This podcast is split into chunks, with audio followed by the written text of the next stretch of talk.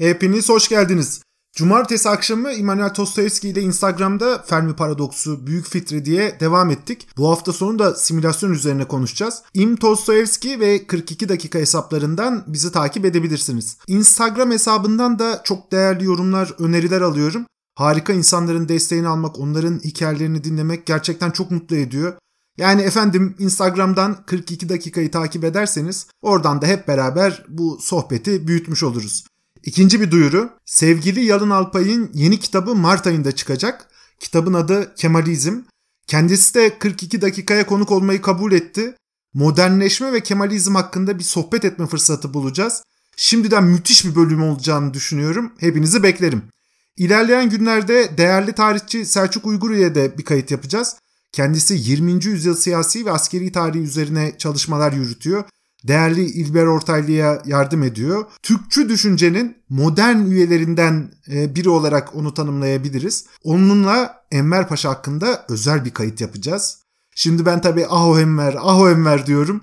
Başka bir pencereden de vaziyete görme fırsatı bulabiliriz. Koronavirüs salgını biliyorsunuz devam ediyor. Dünyada en fazla koronavirüs vakasının görüldüğü 6. ülkeyiz. Umarım sizler, aileleriniz, sevdikleriniz, herkes çok iyidir. Lütfen kendinize azami şekilde dikkat edin. 21. yüzyılın en kötü yıllarından birini kapatıyoruz. Ama biz biraz geriye döneceğiz. Her şeyin çok kötü gittiği bir seneye değil, aksine umudun hakim olduğu yıllara dönüyoruz. Şevket Süreyya Aydemir Suyu Arayan Adam kitabında şöyle anlatıyor. 23 Temmuz 1908'de hürriyetin yahut meşrutiyetin ilanı memlekette galiba daha ziyade biz çocukların anlayabileceğimiz bir şeydi. Bu ihtilali anlayışta halkın kavrayışı da galiba biz çocukların kavrayışından ileri gitmiyordu. Sokak hareketlerine herkes yaşı ne olursa olsun bir çocuk heyecanıyla karışıyordu. Zaten ihtilalin getirdiği şey dört kelimeden ibaretti. Hürriyet, adalet, musavat yani eşitlik, uhuvvet, kardeşlik. Bir de kanuni esası kelimesi vardı ama halk ve hele çocuklar arasında bunu pek anlayan ve tutan yoktu. Her köşe başında türeyen hatiplerden her biri bir kürsü veya taş üstüne çıkıp da yaşasın hürriyet, yaşasın adalet dediği zaman bunu söyleyen ister Türk, ister Rum veya Bulgar olsun herkesi etrafına alıyordu.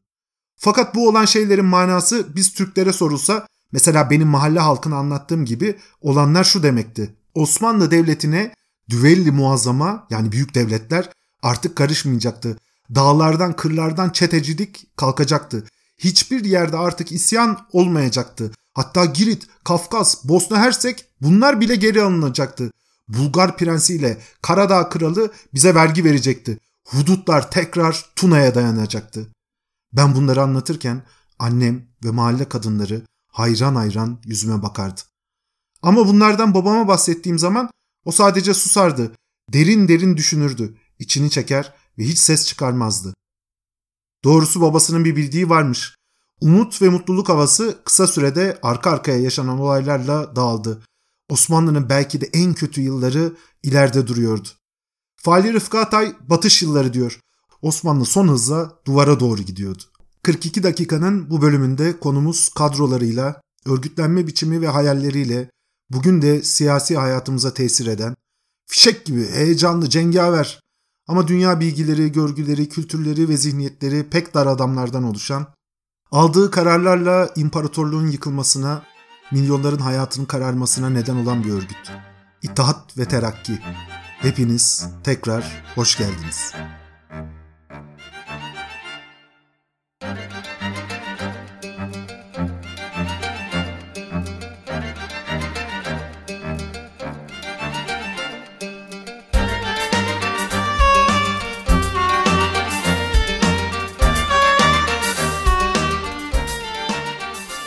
1908 devriminden sonra Avusturyalıların Bosna Hersek'i kendi topraklarına katması yıldırım gibi herkesi çarptı.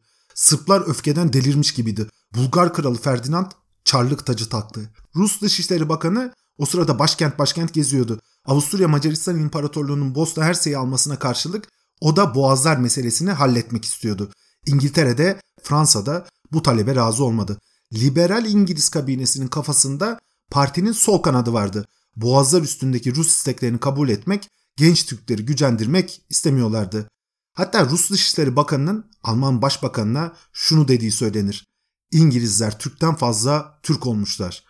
Alman Başbakanı Karl Martin von Bülow gülerek susmuş. Dönemin ruhu. Birçok ülkede değişim ve hatta devrimler yaşanıyordu. Değişimden ve devrimden yana olanlar da birbirlerini destekliyordu. Genç Türkler uluslararası toplumda oluşan bu kanaatten yararlandılar.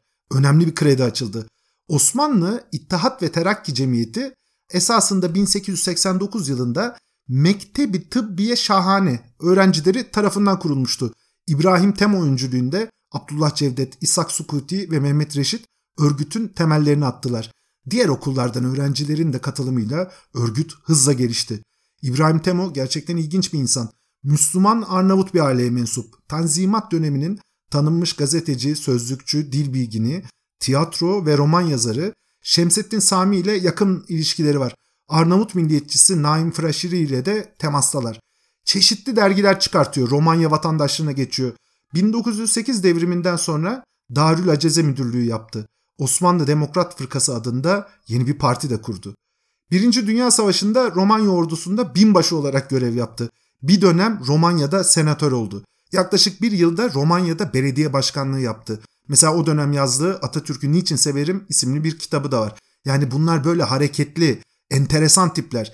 Kuruluştan sonra İbrahim Temo ve ilk iddiatçılar Carbonari modeli denilen hücre tipinde örgütlenmeye başladılar. Paris'te bulunan Ahmet Rıza Bey ile temas ettiler. Bu temas örgütün temel ideolojisini çok önemli ölçüde etkiledi. Ahmet Rıza Comte'un pozitivist düşüncesine yakın bir insandı. Cemiyetin adının da Order and Progress yani nizam ve terakki olarak değiştirilmesini istedi. O dönem Osmanlı birliğini korumak tüm fikir dünyasına damga vurduğu için diğer üyeler İttihat isminde ısrar ettiler. Cemiyetin adı da böyle kaldı. Ahmet Rıza cemiyet için bir tüzük hazırladı. Buna göre cemiyet hükümetin adalet, eşitlik, hürriyet gibi insan haklarını ihlal eden ve bütün Osmanlıları kalkınmadan alıkoyan, vatanı yabancıların eylem ve baskısına düşüren idare usulünü düzenlemek, ıslah etmek ve vatandaşlarımızı uyarmak amacıyla kadın ve erkek, burası çok ilginç, tüm Osmanlılardan mürekkep teşekkür etmiştir. Örgüt çok hızlı büyüdü. Kuruluşundan sadece 7-8 yıl sonra örgütün neredeyse Osmanlı'nın her tarafında şubeleri vardı. Şimdi sayacağım siz de şaşıracaksınız. Paris, Cenevre, İstanbul ve Kahire birer merkez. Bunlara ilaveten imparatorluk içinde Ankara, Beyrut, Edirne, Hama, Humus, Şam, Girit, Kastamonu, Limni, Mersin, Rodos, Selanik, İzmir, Trabzon, Trablus ve Trablusgarp şubeleri var. Osmanlı hakimiyetinde olmakla birlikte fiilen Avusturya ve İngiliz yönetim altındaki Bosna Hersek, Kıbrıs, Romanya ve Bulgaristan'da Köstence, Filibe ve daha birçok şehirde teşkilat kurulmuş. Daha önceki bölümlerde istibdat rejiminin nasıl bir buhrana, buhranın da bu duruma dayanamayan insanların gönlünde isyana yol açtığını konuşmuştuk hatırlarsanız. Dört üniversite öğrencisinin açtığı bir tane dernek işte bu toplumsal isyanın adresi oluyordu. Hakikat iddiatçılar komitacı adamlardı. Örgütlenme konusunda seleflerinden çok farklı bir beceriye sahip oldukları açık. Duraklama dönemleri ve örgüt içinde bazı düşünce ayrılıkları yaşansa da 1906 yılından sonra İttihat ve Terakki gittikçe güçlenmeye başladı. Adeta uçuşa geçti. Cemiyet yayın organları yeni örgütlenme biçimleriyle çok daha etkin bir hale geldi. 1907 yılında atılan bir adım cemiyetin çok farklı bir kompozisyona sahip olmasını sağladı. Doktor Nazım Bey'in girişimleriyle askeriye içerisinde örgütlenen Osmanlı Hürriyet Cemiyeti ile Osmanlı İttihat ve Terakki Cemiyeti birleşti. Böylece İttihatçılar ihtilalcilere de kavuşmuş oldular. Talat Bey, Hafız Hakkı Bey, İsmail Can Polat, Enver Paşa bu şekilde örgüte girdi. İttihat ve Terakki çetelerde de örgütlenmeye başladı. Makedonya'da Müslüman çeteler üzerinde yoğun bir çalışma yapıldı. Ordu birlikleri içinde taburlar cemiyete dahil edildi. 1908 yılında Reval görüşmelerinde daha önce bahsetmiştim. Rusya ve İngiltere'nin el sıkışması ve Osmanlı'nın taksimi yani dağıtılması meselesinin bir noktaya gelmesi cemiyeti ihtilal girişimine adeta ikna etti. Resteni Niyazi ve Enver Paşa dağa çıkarak mücadeleye başladılar. Dağa çıkan asilerle savaşmak için gönderilen birlikler de mücadeleye katılınca manzara değişti. Abdülhamit'in istibdat rejimini devam ettirmesinin bu şartlarda mümkün olmadığını, daha yaygın ve genel bir isyandan çekindiği söylenebilir. Her halükarda meşrutiyet ilan edildi. Şimdi burada bir duralım. İttihatçılar nasıl insanlardı bunun üstüne biraz konuşalım. Genel olarak Enver, Talat ve Cemal Paşalar baskın karakter olarak kabul edilir. Bir de cemiyetin meşhur teşkilatı mahsusa bölümü vardır. İşte Yakup Cemil gibi fedailer filan bu teşkilat içinde yer alır. Yakup Cemil'in mesela çok acayip bir hikayesi var size anlatayım. Sinop cezaevi o zaman Osmanlı'nın en hızlı mahkumlarının olduğu yer. Gardiyanlar filan değil jandarma bile mahkumların arasına giremiyor. Yakup Cemil cebinde bir yetki kağıdı alıyor cezaevi kapısına gidiyor. Her tür suçu işlemiş 2000 caninin olduğu bölüme girdiğinde fedailerini ve jandarmaları da gönderiyor. 2000 adam Yakup Cemil'e bakıyor. Yakup Cemil de herkesin kendisini iyice görsün diye avlunun ortasına bir tane sandalye koyuyor. Üstüne çıkıyor. Diyor ki ya benim emrimde ben isteyince ölür, ben isteyince yaşarsınız ya da bir tekinizi bile buradan sağ çıkartmam. Mahkumlardan biri öne çıkıyor. Çerkez diyor. Adamların dışarıda kaldı. Yakup Cemil adamın yanına gidiyor. Kolunu kırıyor.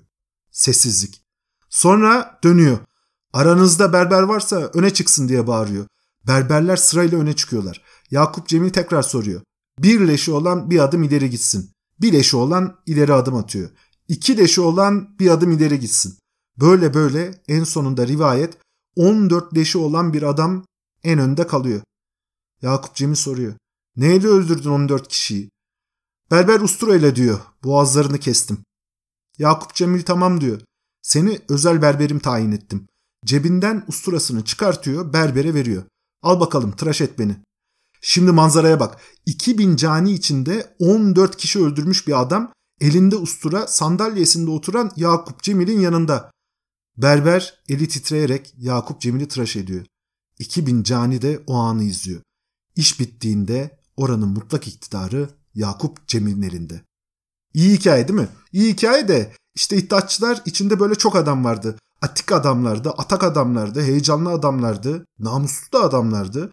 Birinci Dünya Savaşı sırasında başbakan olan Talat Paşa'nın evinde karne ile alınan kara ekmek yeniyordu. Kendisi öldükten sonra eşi en özel eşyalarını bile satmak zorunda kaldı. Bir kuruş ceplerine atmadılar. Cemal Paşa'nın eşi hazin bir yoksulluk yaşadı. Hikayeleri falan insanın yüreğini gerçekten burkar. Ama bir devlet böyle yönetilmez. Devlet akılla yönetilir. Devlet bilgiyle yönetilir. Devleti yönetenler hülyalarla, rüyalarla ucunu bucağını düşünmeden hareket ederse olmadık kavgalara, girilmeyecek savaşlara bir milleti sokarsa o millet tabi perişan olur. Ne yazık ki iddiatçılar silahşör adamlardı ama akıllı adamlar değildi. Enver Cemal Talat siyaset bilimi, felsefe, ekonomi gibi konularda üstelik neredeyse büsbütün bilgisizdi.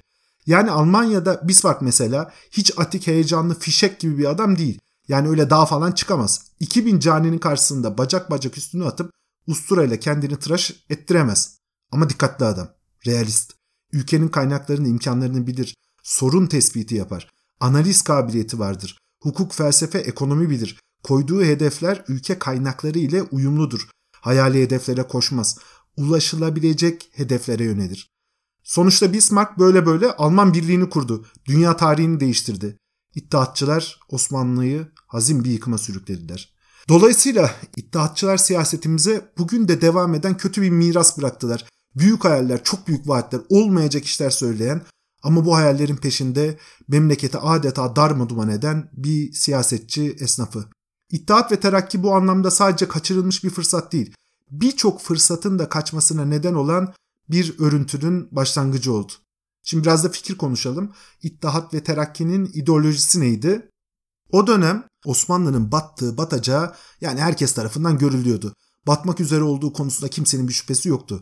Karşımızda birbirini besleyen ve güçlendiren birçok sorun var. Mesela birincisi Osmanlı birçok milletten oluşuyor.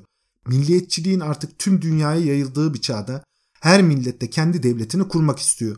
Özellikle gayrimüslim unsurlar bağımsızlık peşinde. Büyük devletler de bu durumu kullanarak kendi egemenlik alanlarını genişletmek istiyor. Dolayısıyla ayrılıkçı bu dinamik Osmanlı açısından gittikçe büyüyen bir yara oluyor. İkinci sorun Osmanlı ekonomisi batık. Zaten duyun umumi eliyle Batılılar tarafından yönetiliyor. Çok kısıtlı bütçe borçla dönüyor. Geçmişten biriken devasa borç memleketin en önemli gelirleri tahsis edilerek peyderpey ödeniyor. E zaten yüzyılların birikimi var. Kapitalist bir ekonomi yok. Üretici sayısı az. Üretilen ürün az. ithalat fazla. Cari açık sorun diyoruz ya o zaman da var. Yoğun, Böyle elle tutulacak kadar ağır bir fakirlik düşünün. Mesela İstanbul'u saran iki büyük korku var. Yangın ve hırsızlık. Polisler ve komiserlerin maaşı zaten pek az. Karakollar rüşvetçi ve jurnalci yatağı. Öyle olaylar yaşanıyor ki. Mesela erken işe gidenler soyulmamak için yola parasız çıkıyorlar. Bir dönem hırsızlar üstlerinde en az 20 kuruş bulundurmayanların bıçaklanacağını bildiren ilanlar dağıtıyor. İstibdat dönemi toplumu da yozlaştırdı. O ağır buhran altında riyakarlık normalleşti. Yalan söylemek sıradanlaştı. Yaşamak için her şey mübah. Devlet idaresi ehliyetsiz, liyakatsiz adamların elinde işlemeyen bir makineye dönüştü. Yani her sorun var. Tehditler büyük. Ülke parçalanıyor. Ekonomi batık. Toplum yozlaşmış. Peki Osmanlı nasıl kurtulur? Temelde döneme üç cevap hakim oldu. İslamcılık, Türkçülük, Garpçılık. İslamcılık akımı özetle şunu diyordu. Devlet şeriatla yönetilmelidir. Bu görüşün temeli de şuna dayanıyordu. Gayrimüslim teba zaten ayrılıkçı. Devlet İslam ümmetine dayanmalı. İslam ümmeti birlik ve bütünlüğünü korudukça da devleti yaşatmak mümkün olacak. Abdülhamit döneminde çok güçlenen şeriatçıların doğrusu etkisi İttihat ve Terakki döneminde de devam etti. Mesela her kabinede Şeyhülislam üye olarak mutlaka yerini aldı. Ortaya çıkan olaylar ve sorunlar da şeriatçıları güçlendirdi. İmparatorluğu sarsan büyük ezimetler insanları daha da dine yönlendiriyordu. İttihatçılar da dini duyguları kullanmanın siyasi kazancını göremeyecek adamlar değildi. Atılan adımlar, verilen kararlar dini bir takım sahiplerle desteklendi. E zaten Osmanlı Anayasası'na göre devletin dini, dini İslam'dır. E padişah halife. Dolayısıyla teokratik bir devletin temeli de vardı. Burada önemli bir nokta şeriatçılık fikri gelenekselcilik fikriyle de genişledi. Halbuki Osmanlı bir teokrasiye doğru adım adım yürüdü. Gelenekte ne padişahların ne de toplumun varsayılan kadar ortodoks Müslüman olmadığı ortada. Örfi hukuk kuralları var. Şeriat zaten tek yasa değil. Modern zamana geldiğimizde fikir dünyasının bunu fazla radikal bir hale getirdiğini görüyoruz. İkinci önemli görüş Turancı Türkçülüktü. Cemal Paşa mesela bu görüşün simge isimlerinden biridir. Enver Paşa hakeza Turancı İslamcı görüşün ilk örneklerindendir. Bu dönemde Türkçüler şu görüşü ifade ettiler. Osmanlı İmparatorluğu içindeki her millet kendi milletinin ismini söylüyor. Yani Arnavut Arnavuttum diyor, Rum Rumum diyor, Arap Arabım diyor. Ama bir tek Türkler biz Osmanlıyız diyor. Halbuki Osmanlı Devleti'nin adı Türkler de bir millet. 19. yüzyılda Türkolojinin de gelişmesi Türkçülük düşüncesini bayağı etkiledi. İsmail Gaspıralı, Yusuf Akçura, Ziya Gökalp şimdi bahsedeceğimiz önemli örnekler. Yusuf Akçura'nın Paris'te yazdığı bir tez var. Akçura diyor ki Jön Türklerin temel prensibinin yani birliğin korunması prensibi uygulanma imkanı yok. İmparatorluktaki uluslar arasında ulusal uyanış gelişmiş durumda. Çeşitli milliyetlerle İslamlık ve Hristiyanlık arasında derinleşen bir düşmanlık var. İmparatorluktaki milletleri birleştirecek ya da bu milletleri uzlaştıracak bir birlik kurma olana mümkün değil. Devam ediyor diyor ki 20. yüzyıl Avrupası bu birliğin zorla kabul ettirilmesine de göz yummaz. Müslüman olmayan milletlerin özellik kazanması kaçınılmaz. Eğer Osmanlı bu milletlere kendini yönetme hakkını tanımazsa onlar bunu zaten zorla kazanacak.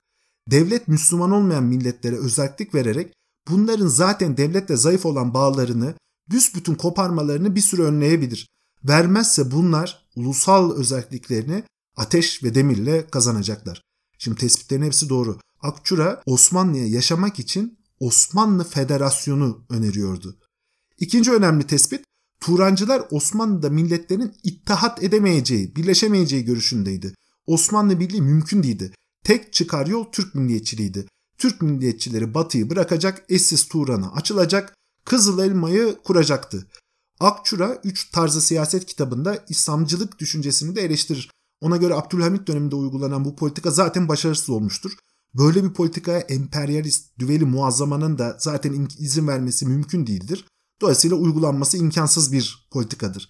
Başarısız olan İslamcılık siyasetinin bir de bedeli var. İslamcılık davası güdüldükçe Türkler arasında da din ve mezhep kavgası büyüyor. Türk toplumu ayrışıyor. Peki hocam ne yapacağız? İşte Türk Birliği kuracağız. Şimdi tabii elindeki toprakları koruyamayan, ekonomisi batmış, türlü savaşlarda binlerce çocuğunu kaybetmiş, yıkık bir ülkeyi bir kenara bırakacağız, Turan topraklarına hücum edeceğiz. Bu hayali anlamak bizim için güç. Elindeki mevcut toprakları koruyamayan bir devletin Çin Seddi'ne kadar gittiğini düşünmek insana ilginç geliyor. Akçura'da o dönem Türklerin çok büyük bir çoğunluğunun Rus çarlığı altında yaşadığını biliyordu. Hani Kızıl Elma gerçekleşecek bir proje değil de bir ümitti. Ziya Gökalp Akçura gibi Turancıdır. Ama tabii Gökalp düşün tarihimiz açısından çok önemli bir yere sahip. Dil, din, iktisat, kültür, felsefe birçok konuda eserler verdi. Cumhuriyetin kuruluşundan sonra Atatürk milliyetçiliği dediğimiz olgunun da fikir babalarından biri Gökalp'tir. Birincisi Ziya Gökalp Osmanlı'nın hayatta kalacağına zaten inanmıyordu. Osmanlı'nın yapısal sorunlarını doğru çözümlemiş durumdaydı. Gökalp Osmanlı'nın dağılmasından sonra milli bir devlet kurulması gerektiği fikrindeydi. Şimdi millet nedir? Ziya Gökalp'e göre millet ırki, kavmi, coğrafi, siyasi bir zümre değildir. Millet dilce, dince, ahlakça ve güzellik duygusu bakımından müşterek olan yani aynı terbiyeyi almış fertlerden meydana gelen bir topluluktur. Peki Türkler bir millet midir? Ziya Gökalp'e göre hem de büyük bir millettir. Osmanlı'nın kurucu unsurudur. Ama hem ekonomik şartlar nedeniyle hem de mefkure yani ortak bir ülkü bilinci olmadığı için Türklük şuuru bilinci kaybedilmiştir. Gökalp'e göre büyük buhran zamanlarında milletin temsilcileri ayağa kalkacak, buhranın ve felaketin yarattığı duygularla milli şuur kazanacak ve ortak bir mefkure geliştirerek, ülkü geliştirerek hareket edecekti. Bu görüşler elbette o dönemin çağdaş milliyetçilik anlayışının da çok uzağında değil. Ziya Gökalp ne kadar böyle ithamlar olsa da ırkçı da değil. O milletin temelinde kan bağı değil de kültür bağını kabul ediyor. Ortak bir kültüre, ortak bir şuura sahip insanlar olarak tanımlıyor. Medeniyeti de kültürün üstüne koyuyor. Yani bir milletin kültürü bir medeniyet ailesine bağlı. Nitekim zaten diyor ki ben İslam ümmetindenim, Türk milletindenim, Batı uygarlığındanım. Ziya Gökalp'in Türkçülüğünde emperyalist bir ton da yok. Bu konuda gerçekçi, daha çok Türk milletinin eğitim yoluyla uyanışı ve bu şuura sahip olarak birleşmesi üzerine bir yol haritası çizmiş. Yani Turan ateş ve kanla değil de eğitimin ışığıyla kurulacak, ulaşılacak bir ülke. Bizim için önemli olan bir diğer nokta Gökalp'in ekonomi hakkında da belli düşünceler ortaya koyması. Ekonomide yaşananların, koşulların toplumun genel gidişatını ve hayatın her alanını etkilediğini zaten biliyorsunuz. Marx sayesinde görüyoruz ki ilerlemenin motoru da ekonomi. Devlet biçimlerinin yaşamasına veya son bulmasına neden olan temel faktör iktisatla ilgili. Bilimsel gelişmeleri tetikleyen, teknolojilerin yayılmasını sağlayan, insanları bağlayan zincirleri çözen çok temel bir şey iktisat. Bu dönem ortaya çıkan düşünürler Osmanlı'nın ekonomisi üzerine pek düşünmeyi seçmezler. Hani Niyazi Berkes'in tabiriyle tablo o kadar korkunç ki onu görmekten kaçmak için herkes hayallere dalmakta. Gökalp bu konuda en azından düşünme ve söz söyleme cesaretini gösterdi. Acı gerçeklerden kaçmak yerine bir öneri seti geliştirdi. Ziya Gökalp Marx'ın ekonomi anlayışına pek itibar etmez. Liberal ekonomik model yerine de Gökalp düşüncesinde List'in milli ekonomi sistemine dayanan devletçi bir ekonomik modeli vardır. Yani Ziya Gökalp'e göre modern devlet büyük endüstriye sahip olan devlet demektir. Büyük bir sanayi ise ülkenin her yerine ancak devlet getirebilir milli iktisadın, milli ekonominin devlet eliyle oluşturulmasını ve devlet eliyle kalkınmanın sağlanacağını öngörmüştür. Büyük sanayi gelişmesinin de ancak devlet eliyle sağlanabileceği görüşündedir. Yani tabii bu görüşleri uzun uzun eleştirmek mümkün. Ama şu konudaki tespitinin haklı olduğunu da kabul etmek gerekiyor. Osmanlı'da öz sermaye birikimi yoktu. Bugün hala yok. Öz tasarruflarımız yetersiz. Bu yüzden yabancıların tasarrufuna muhtacız. Yani Türkiye'ye ya yatırım gelecek ya da borç alacağız. Öz sermaye yetersizliğinin temel sebebi özel sektör ve kişiler elinde yeterli sermaye birikimi de olmaması. Bir diğer ifadeyle hepimiz fakiriz, zenginimiz de fakir. Dolayısıyla büyük yatırımları yapacak adam yok. Olmadığı için ne olacak? Kamu vergi ile büyük para topluyor ya. Bu vergiler ve borçlanma ile büyük yatırım yapacak. Devlet ekonomiye bu anlamda müdahil olacak. Şimdi bunun yaratacağı adam kayırma, suistimal, atıl yatırımlar, bürokrasinin güçlenmesi, rekabet ortamının zedelenmesi gibi türlü sorunlar Ziya Gökalp'te görünmez. Fakir ve geri kalmış bir milletin çocuğu olarak acil ihtiyaca odaklanmış durumda.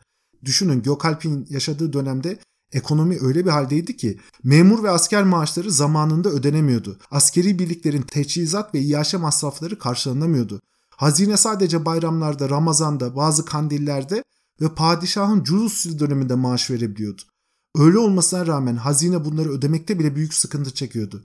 Bazen Ziraat Bankası, Rusumet Emaneti, Ticaret ve Nafiye Bakanlığı gibi düzenli geliri olan devlet dairelerinin vezneleri yoklanıyor. Osmanlı Bankası'ndan avans alınıyor, kimi zaman da başka bir için ayrılmış bir fona başvuruluyordu. Gerekli para bulunana dek maliye bürokratları çok sıkıntılı zamanlar yaşıyor. Adeta para bulmak için akla karayı seçiyorlardı. Bütün bunlara rağmen para bulunamazsa ve maaşlar ödenemezse memurlara maaşlarına karşılık olarak sergi adı verilen resmi bir kağıt veriliyordu. Memurlar acilen paraya ihtiyaç duydukları için bunları değerinin çok altında bir bedel ile sarraflara kırdırıyorlardı. Maaş alamadıkları zaman memurlar için para bulmanın tek yolu buydu. Maaşların verilememesi esnafın işlerini de etkiliyor, alışverişler azalıyordu. Bu durum halkın tepkisini arttırıyor, bazen taşkınlıklara sebep oluyordu. Mesela 1885 yılında maaşlarını uzun süredir alamayan kadınlar maliye nezareti önünde toplanıp gösteri yapmıştı. Ardından o sırada oradan geçmekte olan maliye nazırının üstüne yürüdüler ve onu tartaklamaya başladılar. Dolayısıyla Ziya Gökalp için acil durum kalkınmaydı. Kalkınma içinde devletin yoğun müdahalesini esas aldı. Bu devletçilik fikri Cumhuriyet döneminde uygulandı biliyorsunuz. Birçok kamu iktisadi teşekkülü kuruldu. Burada kooperatifler konusu gerçekten önemli. Emre Alkın Hoca'nın Flu TV'deki yayınını izlemenizi tavsiye ederim. Gökalp'in milliyetçiliği Enver Paşa'nın milliyetçiliğine göre şuurlu bir milliyetçilik anlayışıdır. Daha gerçekçidir, daha olgun bir anlayışı temsil eder. E, Atatürk'ü de bu yönleriyle etkiledi.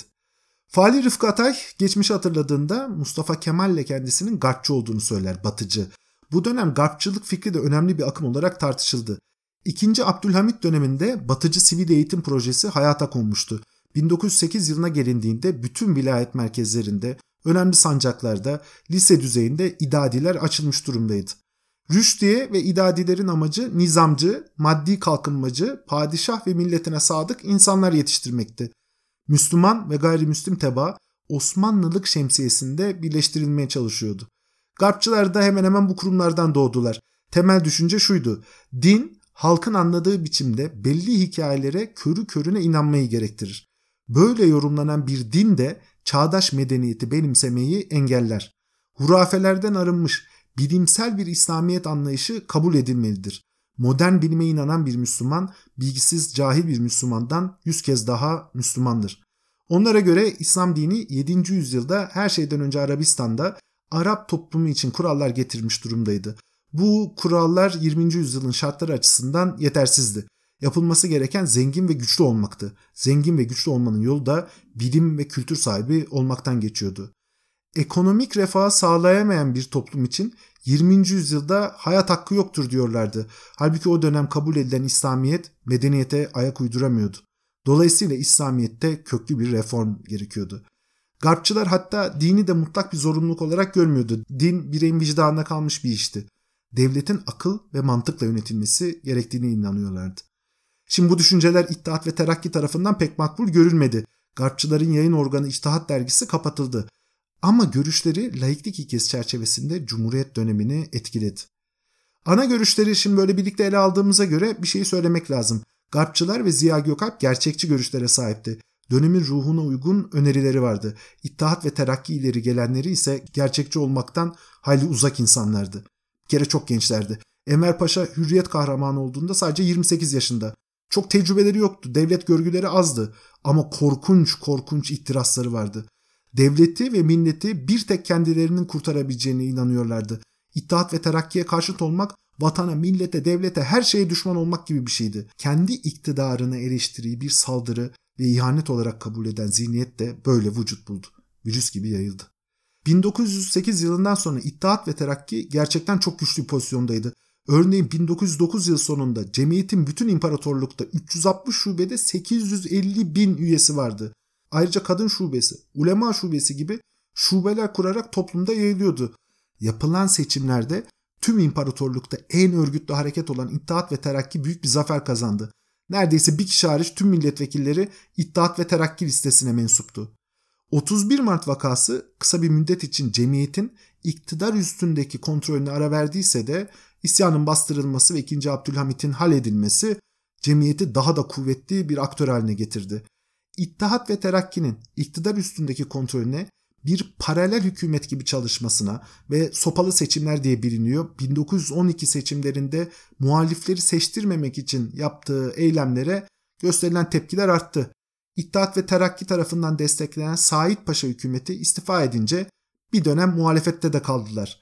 İttihat ve Terakki üyeleri muhalefetteyken baskıya da uğradı. Bu dönemde Osmanlı-Balkan savaşlarına hazırlıksız yakalandı. Ordu siyasi görüş farklılıkları nedeniyle parçalanmış durumdaydı. Ordunun siyasallaşması komuta heyetinin birlikte etkin çalışmasına da engel oluyordu. Birbiri arkasına alınan hezimetler nedeniyle Gazi Ahmet Tarpaşa hükümeti istifa etti. Balkan devletlerinin Trakya'ya doğru ilerlediği bir sırada Kıbrıslı Kamil Paşa kabinesi kuruldu. Bulgar ordusu Çatalca'ya dayanmış ve Balkan devletleriyle Londra'da yapılan görüşmelerde Edirne ve adalar meselesi yüzünden neticesiz kalmıştı. Büyük Avrupa devletleri 17 Ocak 1913'te Babali'ye bir nota verdiler ve Edirne'nin Bulgaristan'a, adaların da kendilerine bırakılmasını istediler. Tekliflerin görüşülmesi için Dolmabahçe Sarayı'nda iktidar ve muhalefetten ileri gelen devlet adamlarının katıldığı bir şura toplandı. Bardağı taşıran damla da bu oldu. Edirne'nin Bulgarlara verileceği haberi İttihat ve Terakki içindeki yöneticileri adeta isyana teşvik etti. Hükümetin Babali'de toplandığı gün Enver Bey yanında Yakup Cemil, Mümtaz Mustafa Necip, Ömer Naci gibi İttihat ve Terakki'nin ileri gelenlerinden 8-10 kişiyle birlikte partinin Nur Osmaniye Şeref Sokağı'ndaki merkezinden ata binip Babali'ye doğru yola çıktı.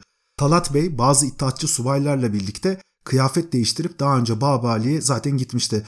Enver Bey ve yanındakilere yol boyunca çoğunluğu çocuk olmak üzere halk da katıldı. Kalabalık ellerinde bayraklar olduğu halde tekbir getirerek Babali'ye doğru ilerledi. Enver Bey ve yanındakiler dış sofaya vardıklarında Sadaret yaveri Nafız Bey odasından fırladı ve baskıncıların ateşi sonucunda öldürüldü. Harbiye nezaretinin yaveri Kıbrıslı Zade Tevfik Bey de aynı şekilde vuruldu. Tevfik Bey ölmek üzereyken ateşlediği tabancasıyla İttihatçı fedailerden Mustafa Necip Bey'i öldürdü ortalığa dehşet salmak için sofanın büyük camlarına ateş edilerek camlar büyük gürültülerle yere indirildi. Gürültüyü duyan kabine üyelerinin her biri bir yere sığındı. Harbiye Nazırı Nazım Paşa ne olduğunu anlamak için dışarı fırladı. İttihatçılara doğru ilerleyip yüksek sesle bir şeyler söylediği sırada Yakup Cemil tarafından şakağından vurulup öldürüldü. Enver ve Talat Beyler kapıyı hızla açıp sadrazamın odasına girdiler. Enver Bey sadrazama yani başbakana sert bir ifadeyle milletin kendisini istemediğini, ve istifa etmesini bildirdi. Kıbrıslı Kamil Paşa da hiçbir şey söylemeden bir kağıt alıp asker tarafından gelen teklif üstüne istifaya mecbur kaldığını padişaha hitaben yazdı. Enver ve Talat Beyler bunu beğenmediler. Ahali kelimesini de ilave ettirip ahali ve asker tarafından şekline dönüştürdüler. Enver Bey Yanına Mabeyn Başkatibi Ali Fuat Bey'i de alıp saraya gitti. Sultan Reşat iddiatçıların teklif ettiği Mahmut Şevket Paşa'yı derhal sadrazam tayin etti. Mahmut Şevket Paşa yanında Enver Bey ve Ali Fuat Bey olduğu halde gece otomobille Baba Ali'ye geldiği zaman sadarete tayin edildiğini bildiren fermanı okuyacak kimse olmadığı için bu işi bizzat kendisi yapmak zorunda kaldı.